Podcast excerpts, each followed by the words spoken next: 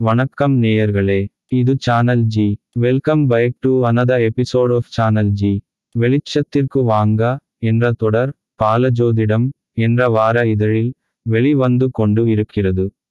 அதனை உங்களுக்கு படைக்கிறோம். கேட்டு மகிழுங்கள். கருத்துக்களை சொல்லுங்கள். இனி சிந்தனைக்கு வருவோம். வெளிச்சத்திற்கு வாங்க. வீடு வாங்கலையோ? வீடு. என கூவி விற்குமளவுக்கு வீடுகள் மலிந்து கிடைக்கிறது. அதை வாங்க. பல வங்கிகள் போட்டி போட்டுக்கொண்டு கடன் தருவதற்கு முன் வந்து நிற்கிறது. ஏரிகள் எல்லாம் ஏரியாவாக போய்விட்டது. நீர்நிலை பகுதிகள் எல்லாம் மக்கள் குடியிருப்பு பகுதியாகிவிட்டது.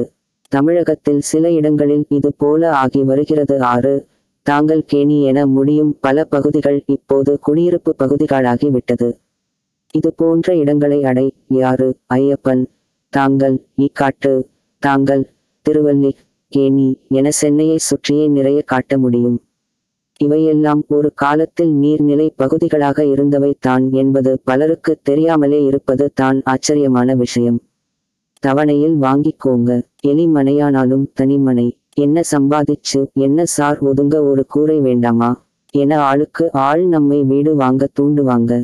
உங்கள் கனவு இல்லம் என முக்கியமான நிகழ்ச்சியில் விளம்பரம் கொடுத்து ஆசையை தூண்டுவார்கள். இன்னமும் திருமணம் ஆகாதா இளைஞர்கள் மத்தியில் ஒரு குடை இருந்தால் தான் கல்யாணமே ஆகும் என்ற போலியான ஒரு மாயையில் வீடு வாங்க இம் ஹூம் கடன் வாங்க வைத்து விடுவார்கள். இருபது முதல் முப்பது வருடம் நிரந்தர கடன்காரனாக இருக்க யாராவது விரும்புவார்களா? என்று ஒரு நிமிடம் உங்களை கேட்டு பாருங்க. உங்களுக்கே புரியும். இன்னும் மனை விற்பவர்கள் இங்கே வாங்குங்கள் சார் பெரிய பஸ் ஸ்டாண்டு வரப்போகுது. மெட்ரோ ரயில் வருது விமான நிலையம் வரப்போகுது. அந்த பக்கம் காலேஜ் இந்த பக்கம் ஏடிஎம் என்று எதையெல்லாமோ சொல்லி ஐந்து வருடத்தில் இரண்டு மடங்காகும் என்று நம்மை நம்ப வைத்து தலையில் கட்டி விடுவார்கள். ஐந்து வருடத்தில் இரண்டு மடங்காகும் என்றால் அதை அவர்களே வைத்துக்கொண்டு ஐந்து வருடத்திற்கு பிறகு விற்று அதிக லாபம் சம்பாதிக்கலாம் தானே என்று கேட்டு பாருங்கள். அவர்கள் கிட்ட வர மாட்டார்கள் வீட்டு கடன் வாங்கினால் வருமான வரி சலுகை கிடைக்கும் அரசு தரும் வட்டி மானியம் கிடைக்கும். என்று தம்மாதுண்டு மானியம் அல்லது வரி கட்டுவதற்காக இம்மாம் பெரிய கடனை நம் தலையில் கட்டி விடுவார்கள். வீட்டுக்கு போடுகிற முதலீட்டை அது மாதாந்திர தவணையாக இருந்தாலும் சரி அதை வைத்து கணக்கிட்டு பார்த்தால் லாபம் இருக்காது அல்லது வங்கியில் கிடைக்கும் வட்டியை விட குறைவாக அல்லது மிக சொற்பமான லாபமே கிடைக்கும். அந்த பணத்தை வேறு நல்ல இடத்தில் முதலீடு செய்தால் பணப்புழக்கமும் இருக்கும் பண வளர்ச்சியும் இருக்கும்.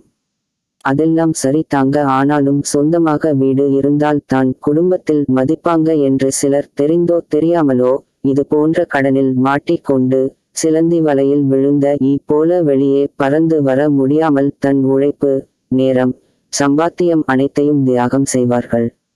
மாடி வீட்டு ஏழை போல வாழ்வார்கள்.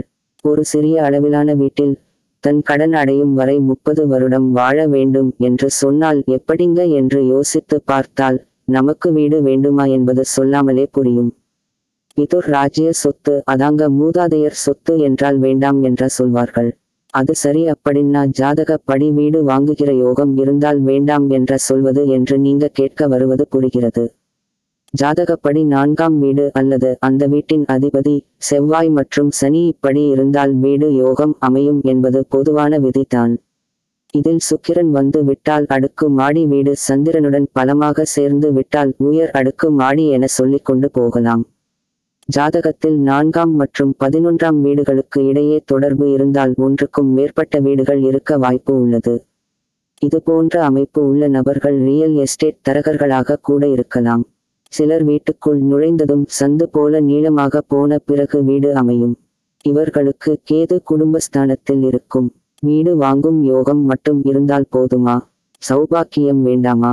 யோகம் இருந்தாலும் நட்பு கிரக சேர்க்கை பெற்று இருந்தால் சாதகமான சூழலில் சோதிடப்படி அமைந்தால் அது ஏறுமுகமாக இருக்கும்.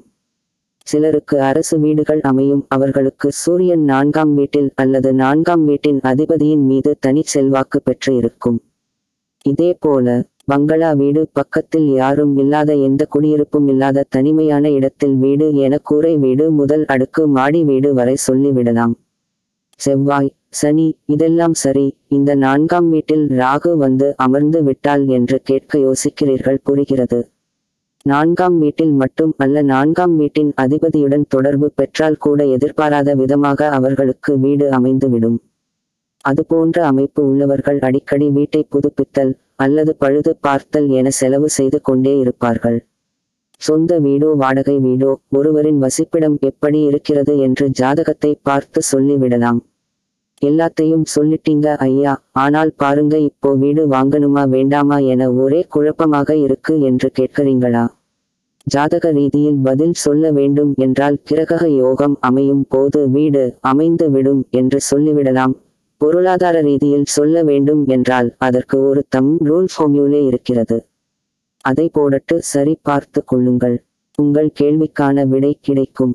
நல்லதே நினைப்போம் நல்லதே நடக்கும் விசு ஐயர்.